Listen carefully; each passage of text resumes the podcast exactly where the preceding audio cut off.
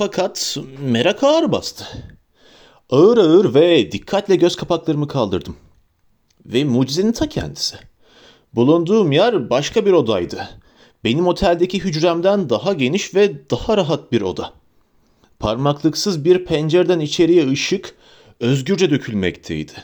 O kas katı yangın duvarım yerine ağaçlara, rüzgarda dalgalanan yeşil ağaçlara bakabiliyordum.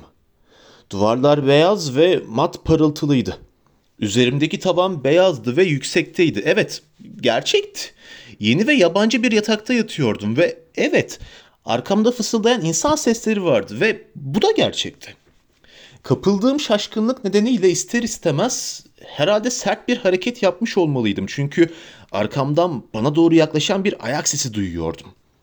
Hareketleri esnek olan bir kadın geldi. Saçlarının üstünde beyaz bir bone vardı. Bir bakıcı, bir hemşire olmalıydı. Her yanımı bir haz dalgası kapladı. Bir yıldır hiç kadın yüzü görmemiştim. Bakışlarımı bu hoş manzaraya diktim ve bu vahşi, coşku dolu bir bakış olmalıydı. Çünkü yaklaşmakta olan kadın beni ısrar edercesine sakin olun, yattığınız yerde kalın diye yatıştırdı. Ama ben yalnızca onun sesini dinliyordum. Bir insan değil miydi bu konuşan? Yeryüzünde beni sorguya çekmeyen, bana acı vermeyen bir insan kalmış mıydı hala gerçekten?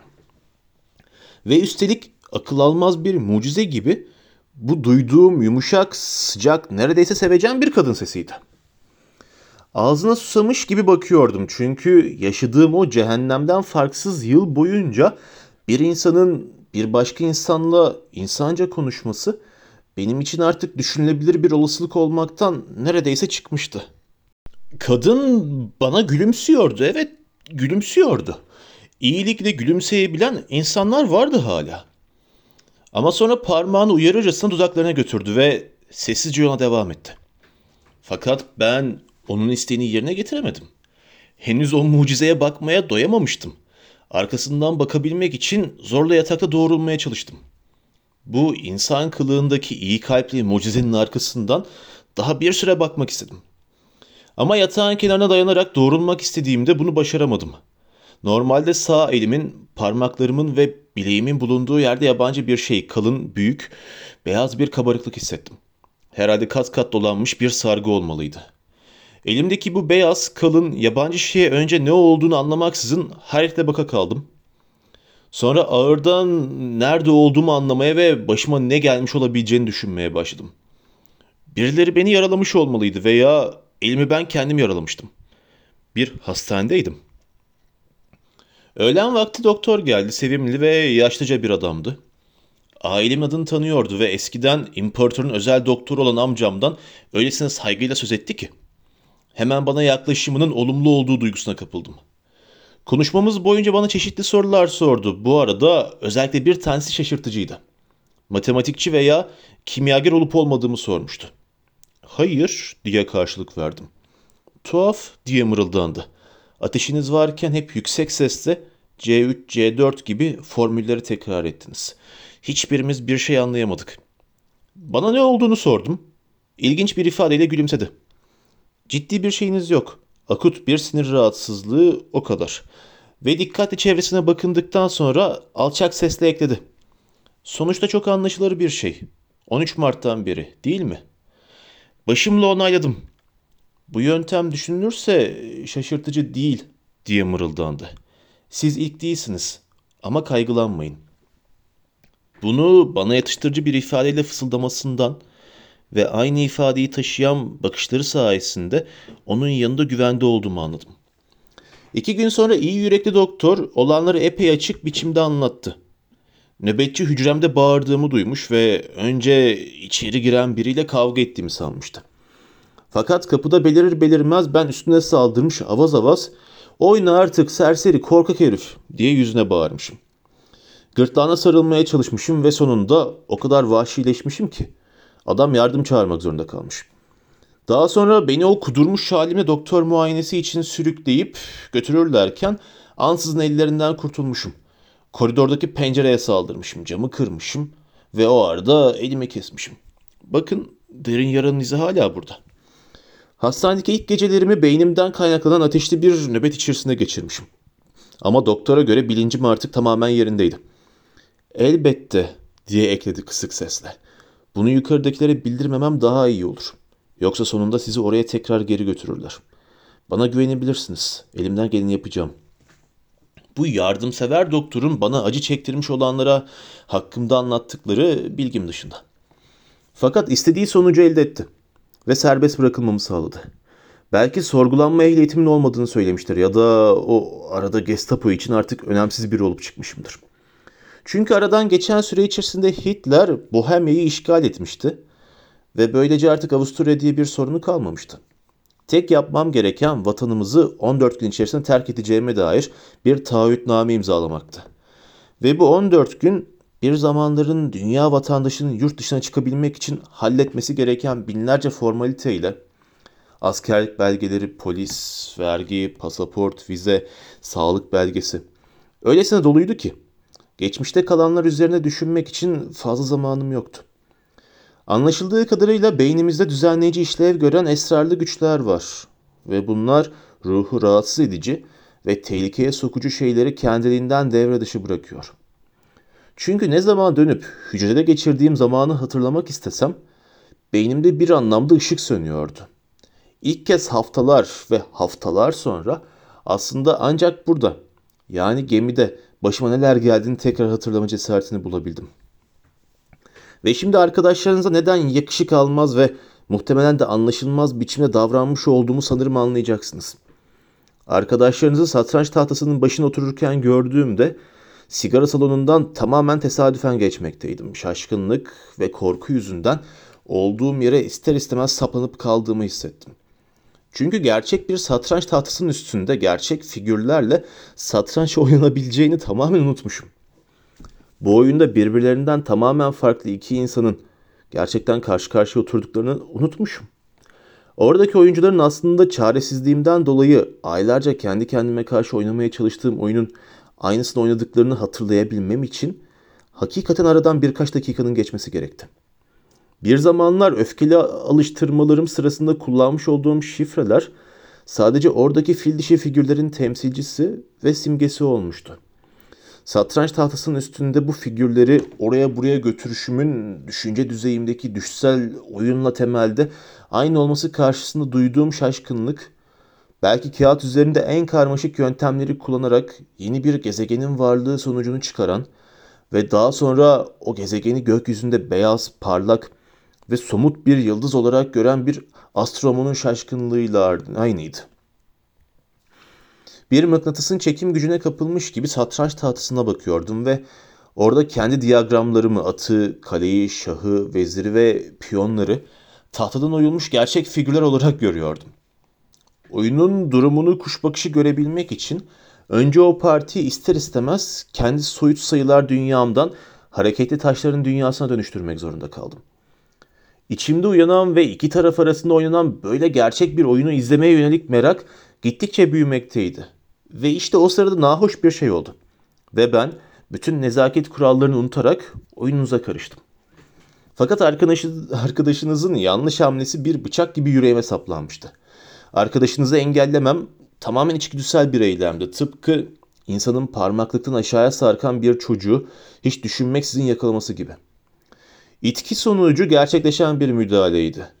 Acelem yüzünden kendimi içinde bulduğum yakışıksız davranışın bilincine ancak daha sonra varabildim. Doktor Bey'e hemen böyle bir rastlantı sayesinde onunla tanışmaktan hepimizin son derece memnun olduğu konusunda garanti verdim. Ve bütün o anlattıklarından sonra kendisini ertesi gün düzenlenen turnuvada izlemenin artık çok daha ilginç olacağını belirttim. Doktor B tedirgin bir hareket yaptı. Hayır, çok şey beklemeyin. Benim için bir deneyden başka bir şey olmayacak. Acaba evet, acaba normal bir satranç oyunu oynayabilir miyim? Gerçek bir satranç tahtasının üstünde, gerçek taşlarda ve karşımda canlı bir partnerle bir parti oynayabilir miyim? Bunu gösterecek olan bir deney. O kadar. Çünkü bir konuda içimde hala bir kuşku var. O zamanlar oynadığım yüzlerce belki de binlerce oyun gerçekten bilinen türden satranç partileri miydi yoksa sadece bir tür düşsel satranç mıydı? yüksek ateşin yol açtığı nöbet esnasında oynanan satranç mıydı? Rüyada hep olduğu üzere bütün ara aşamaların atlandığı hastalık ürünü bir oyun muydu? Bir satranç şampiyonu üstelik de dünya şampiyona meydan okumak gibi bir hadsizlik yapacağımı umarım ciddi olarak düşünmezsiniz. Beni ilgilendiren ve bir şeyler yapmaya iten sadece her şey olup bittikten sonra duyduğum merak. O zamanlar hücredeki gerçekten hala satranç oyunu diye adlandırabilir miydi yoksa artık delilik miydi? O zamanlar tehlikeli bir uçurumun kenarına mı gelmiştim yoksa içine düşmüş müydüm? Bunu yalnızca yalnızca bunu bilmek istiyorum. O anda geminin öteki ucundan akşam yemeğine çağıran çanın sesi duyuldu. Neredeyse iki saat konuşmuş olmalıydık. Doktor B bana her şeyi burada özetlediğimden çok daha ayrıntılı anlatmıştı. Kendisine içtenlikle teşekkür edip ayrıldım. Ama daha güvertenin sonuna varmamıştım ki arkamdan yetişti ve belirgin bir sinirlilikle hatta biraz da kekeleyerek ekledi. Bir şey daha var. Sonradan nezaketsizlik yapmış gibi olmayayım diye. Bir noktayı o beylere önceden bildirmenizi rica edeceğim. Yalnızca bir tek parti oynarım. O oyunun eski bir hesabın altına çizgi çekmekten başkaca bir anlamı olmayacak. Yani kesin bir son. Yoksa yeni bir başlangıç değil. Şimdi ancak tüylerim ürpererek hatırlayabildiğim o oyun tutkusuna ikinci bir kez kapılmak istemem. Ayrıca evet, ayrıca o zaman doktor da beni uyarmıştı. Ö- önemli uyarmıştı. Bir maniye yakalanan kişinin durumu artık hep tehlikeli olurmuş. Ve bir satranç zehirlenmesi geçiren kişi için iyileşmiş bile olsa en iyisi hiçbir satranç tatlısına yaklaşmamakmış. Sanırım anlıyorsunuz. Benim için prova deneme amaçlı olmak üzere tek bir parti. Daha fazlası değil.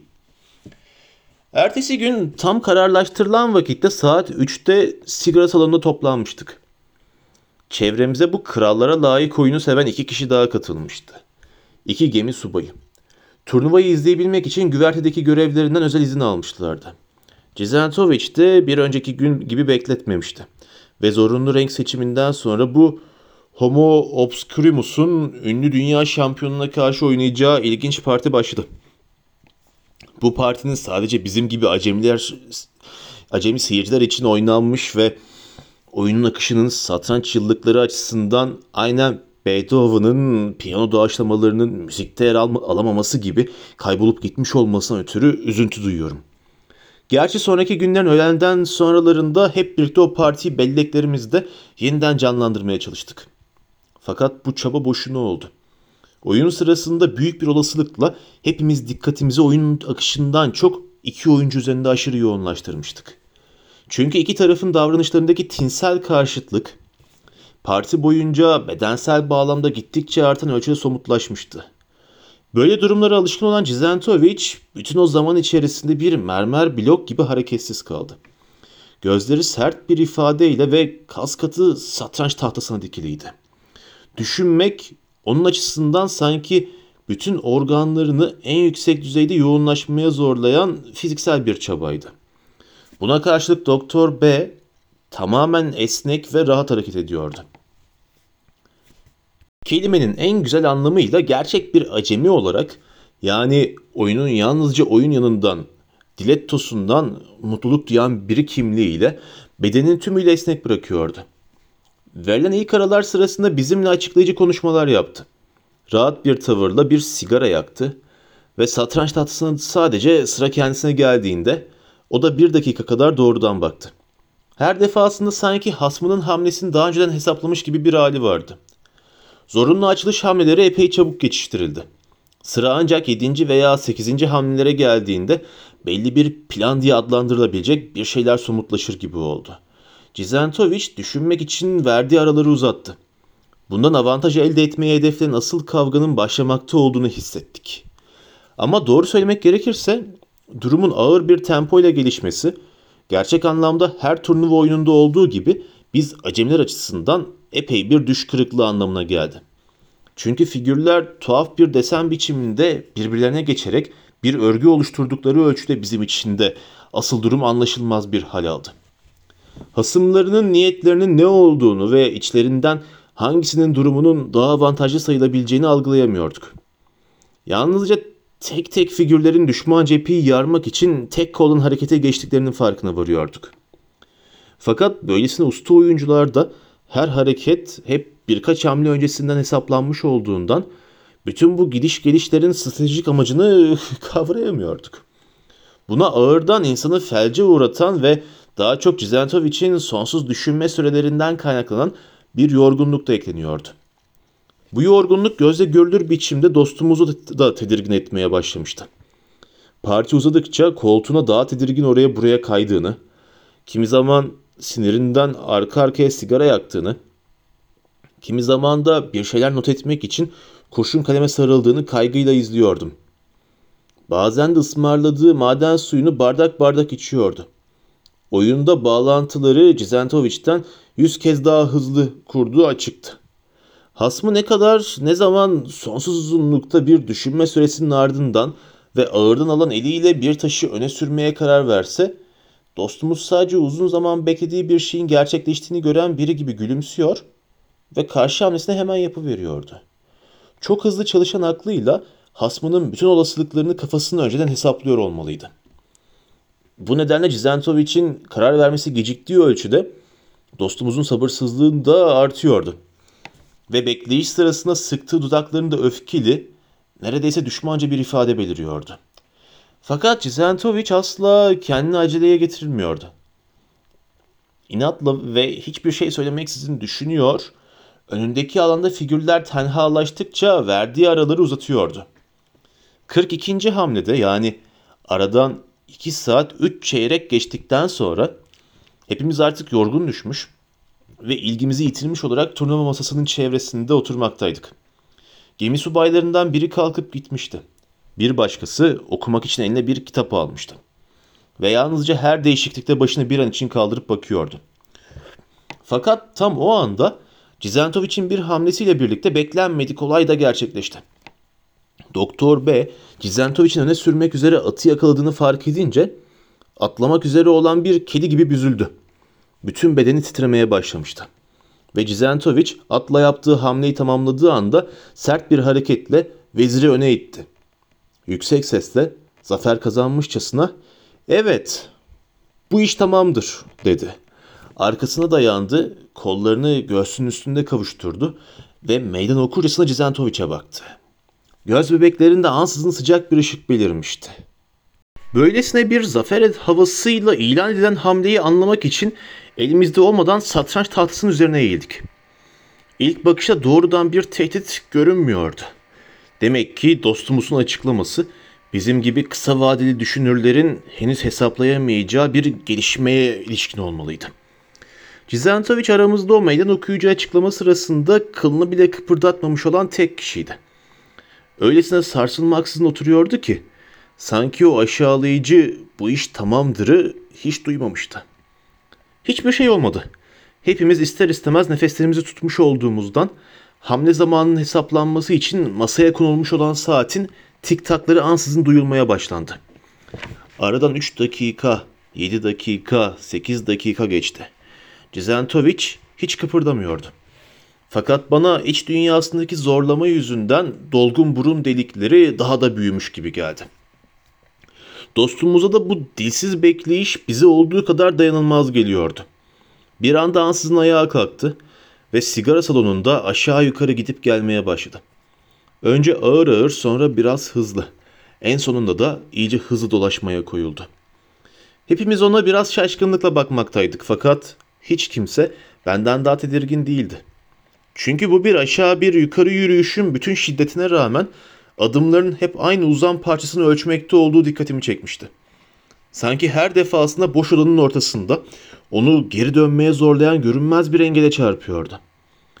Ve tüylerim ürpererek anladım ki bu gidiş geliş kendisi bilincine varmaksızın bir zamanlarki hücresinin bir reprodüksiyonunu çıkartmaktaydı. Hapis kaldığı aylar boyunca tıpkı kafese kapatılmış bir hayvan gibi böyle aşağı yukarı koşuşturmuş olmalıydı. Tıpkı şimdiki gibi elleri birbirine kenetlenmiş, omuzları da büzülmüş olmalıydı. Evet, orada böyle, başka türlü değil, hep böyle donuk, Ama ateşli bakışlarında deliliğin kırmızı ışıklarıyla birlikte belki bin kez gidip gelmiş olmalıydı. Fakat düşünebilme yetisi göründüğü kadarıyla henüz kusursuz işliyordu. Çünkü arada sırada Cizentovic'in kararını verip vermediğine bakmak için sabırsızlıkla masaya dönüyordu. Fakat aradan 9 sonra da 10 dakika geçti. Ve sonunda hiçbirimizin beklemediği şey oldu. Cizentovic o zamana kadar hareketsiz masada duran ağır elini yavaş yavaş kaldırdı. Hepimiz gergin vaziyette kararını bekliyorduk. Ama Cizentovic herhangi bir hamle yapmadı. Elinin tersiyle ve kararlı bir hareketle bütün taşları tahtanın dışına itti. Ne olduğunu ancak bir saniye sonra anlayabildik. Cizentovic oyunu bırakmıştı. Hepimizin önünde açıkça mat durumuna düşmemek için teslim olmuştu. Olanaksız gibi görünen olmuş, dünya şampiyonu olan kişi sayısız turnuvanın galibi adı sanı bilinmeyen bir adamın önünde. 20-25 yıldır elini tek bir satranç tahtasına sürmemiş olan birinin önünde teslim bayrağını çekmişti. Burada atsız ve tanınmayan biri olan dostumuz yeryüzünün en güçlü satranç oyuncusunu herkesin önündeki mücadelede yenilgiye uğratmıştı. Heyecanımızdan dolayı farkına varmaksızın birer birer ayağa kalkmıştık. Her birimiz de sevinçli gerginliğimizden kurtulmak için bir şey söylemek ya da yapmak gerekiyormuş duygusu vardı. Hareketsizliği içerisinde sükunetini bozmayan tek kişi Cizentoviç'ti. Ancak aradan uygun bir süre geçtikten sonradır ki başını kaldırdı ve buz gibi bakışlarını dostumuza dikti. Bir parti daha diye sordu. Elbette diye yanıt verdi doktor bey. Bana nahoş gelen bir heyecanla. Ben daha kendisini sadece tek bir parti oynama niyeti konusunda uyaramadan hemen oturdu ve ateşli bir aceleyle taşları yeniden dizmeye başladı. Taşları bir araya getirmekte öyle telaş ediyordu ki piyonlardan biri iki kez titreyen parmakların arasından yere kaydı. Onun doğal sayılamayacak heyecanı karşısında daha önce duyduğum nahoş tedirginlik yerini bir tür korkuya bırakıyordu. Çünkü daha önce onca sessiz ve sakin olan dostumuz şimdi gözle görülebilir biçimde bir tür isteriye kapılmıştı. Dudağının kenarındaki titreme gittikçe sıklaşmaktaydı ve bedeni de sanki ani bir ateşin nöbete yakalanmış gibi sarsılıyordu. Hayır diye fısıldadım kendisine. Şimdi olmaz. Bugün için yeter sizin için çok zor olacak. Zor öyle mi? diye güldü yüksek sesle ve kötücül bir ifadeyle. Bu kanı temposuna ayak uydurmak yerine 17 parti oynayabilirdim. Benim için zor olan tek şey böyle bir tempoda uyuyakalmamak. Evet, başlayın artık bakalım. Bu son sözcükleri sert, neredeyse kaba bir tonda Cizentovic'e söylenmişti. Hasmı sakin ve ölçülü bir ifadeyle ona baktı. Ama bu buz gibi bakışında sıkılmış bir yumruğu andırır bir şey vardı. Ansızın iki oyuncu arasında yeni bir şey ortaya çıkmıştı. Bu tehlikeli bir gerilim, öldüresiye bir nefret atmosferiydi. Artık ortada becerilerini birbirlerinde oyun oynarcasına sınamak isteyen iki taraf değil, fakat karşılıklı olarak birbirlerini yok etmeye ant içmiş iki düşman vardı. Cizentovic ilk hamleyi yapmadan önce uzun süre durakladı ve ben de çok net bir biçimde onun kasten bu kadar ağırdan aldığı duygusuna kapıldım. Göründüğü kadarıyla bu deneyimi taktik ustası hasmını yoran ve kafa karışıklığına iten asıl nedenin kendi ağır temposu olduğunu anlamıştı. Bu yüzden açılışların en normalini en basitini yaparken yani şahın önündeki piyonu hep alışıla geldiği gibi iki kare öne iterken en aşağı 4 dakika bekledi. Dostumuz hemen kendi şahın önündeki piyonla ona karşı çıktı. Ama Cizentovic yine sonsuz, neredeyse dayanılması olanaksız bir bekleme süresi kullandı. Bu şiddetli bir şimşek çakmasının ardından gök gürültüsünün beklenmesi fakat beklenenin bir türlü gelmemesi gibi bir durumdu. Cizentovic kılını bile kıpırdatmıyordu sessizce ağırdan ve hep daha kesin olarak hissettiğim üzere kötü niyetli bir ağırdan almayla düşünmekteydi. Fakat onun bu tavrı bana bu arada Doktor Bey'i gözlemem için bol bol zaman bırakmıştı. Dostumuz üçüncü bardak suyunu içmişti. Elimde olmaksızın hücrede çektiği o ateşli susuzluğa ilişkin olarak bana anlattıklarını hatırladım. Anormal bir heyecanın bütün belirtilerini veriyordu.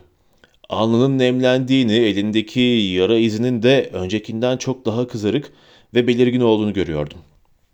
Ama hala kendini dizginleyebiliyordu. Ancak dördüncü hamlede Cizentovic yeniden uzun uzun düşünmeye koyulduğunda artık kendini tutamadı ve ani bir çıkış yaptı. Oynasanız artık. Cizentovic başını kaldırıp soğuk bir ifadeyle baktı. Bildiğim kadarıyla hamle süresini 10 dakika diye kararlaştırmıştık. Ben ilki olarak daha kısa sürede oynamam. Doktor Bey dudaklarını ısırdı, masanın altına tabanıyla yere nasıl gittikçe daha tedirgin vurmaya başladığını fark ettim. Ve onun iç dünyasında anlamsız bir şeyin oluşmaya başladığını, ön sezinin bunalımıyla ben de engelleyemediğim bir sinirli havaya girdim. Gerçekten de 8. hamle sırasında bir olay oldu. Hep büyük bir sabırsızlıkla beklemiş olan Doktor B artık gerginliğini dizginleyemedi. Yerinde sağa sola kaydı ve parmaklarıyla farkına varmaksızın masada trompet çalmaya başladı. Cizentovic iri köylü kafasını bir kez daha kaldırdı. Parmaklarınızla vurmamanızı rica edebilir miyim? Beni rahatsız ediyor. Böyle oynayamam. Ya diye güldü Doktor Bey kısaca. Görülüyor zaten. Cizentovic'in alnı kızarmıştı. Ne demek istiyorsunuz? diye sordu sert ve kızgın bir ifadeyle. Doktor Bey bir kez daha kısa ve kötücül bir ifadeyle düş- güldü. Hiç. Sadece görüldüğü kadarıyla çok sinirli olduğunuzu belirtmek istemiştim. Cizentovic sustu ve başını eğdi. Bir sonraki hamlesini ancak 7 dakika sonra yaptı ve oyun bu öldürücü tempoyla sürüklenircesine devam etti. Cizentovic sanki gittikçe daha çok taş kesilmekteydi. Sonunda herhangi bir hamleye karar vermeden önce hep kararlaştırılan düşünme süresinin tamamını kullanmaya başladı. Ve dostumuzun tavrı da kullanılan her süreyle birlikte daha da tuhaflaşır oldu. Sanki artık oyunla hiç ilgilenmiyordu da çok farklı bir şeyle meşguldü. Oraya buraya koşuşturup durmayı bıraktı ve yerine çakılıp hiç hareket etmeden oturdu. İfadesiz ve neredeyse delice bakışlarını önündeki boşluğa dikmiş, kendi kendine sürekli olarak anlaşılmaz sözcükler mırıldanmaktaydı. Ya sonsuz şıklara dalıp gidiyordu ya da asıl kuşkulandığım da buydu, kafasına çok farklı oyunlar kuruyordu.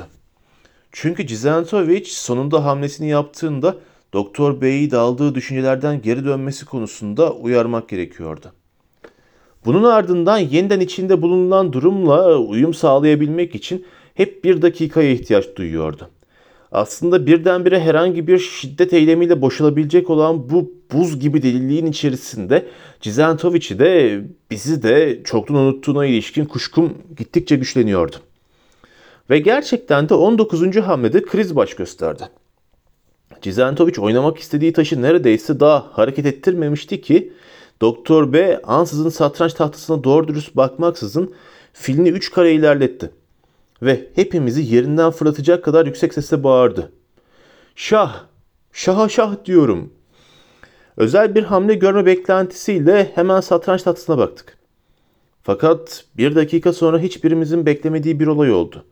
Cizentovic başını çok ama çok ağır kaldırdı ve şimdiye kadar hiç yapmadığı bir şey yaparak hepimizi tek tek süzdü. Bir şeyin keyfini sonsuz çıkarır gibiydi. Çünkü dudaklarında giderek halinden memnun ve kötücül bir alay içerdiği açık bir gülümseme yayılmaya başlamıştı. Ancak bizler için tümüyle anlaşılmaz olan bu zaferinin tadını bütünüyle çıkardıktan sonradır ki sahte bir nezaketle hepimize birden hitap etti. Özür dilerim ama ben ortada şahlık bir durum göremiyorum. Acaba beylerden biri benim şahıma şah denilebilecek bir durum görüyor mu? Önce satranç tahtasına sonra da tedirgin bir şekilde Doktor B'ye baktık. Cizentovic'in şahı bunu bir çocuk bile görebilirdi. Bir piyonla file karşı tümüyle korunmuş durumdaydı.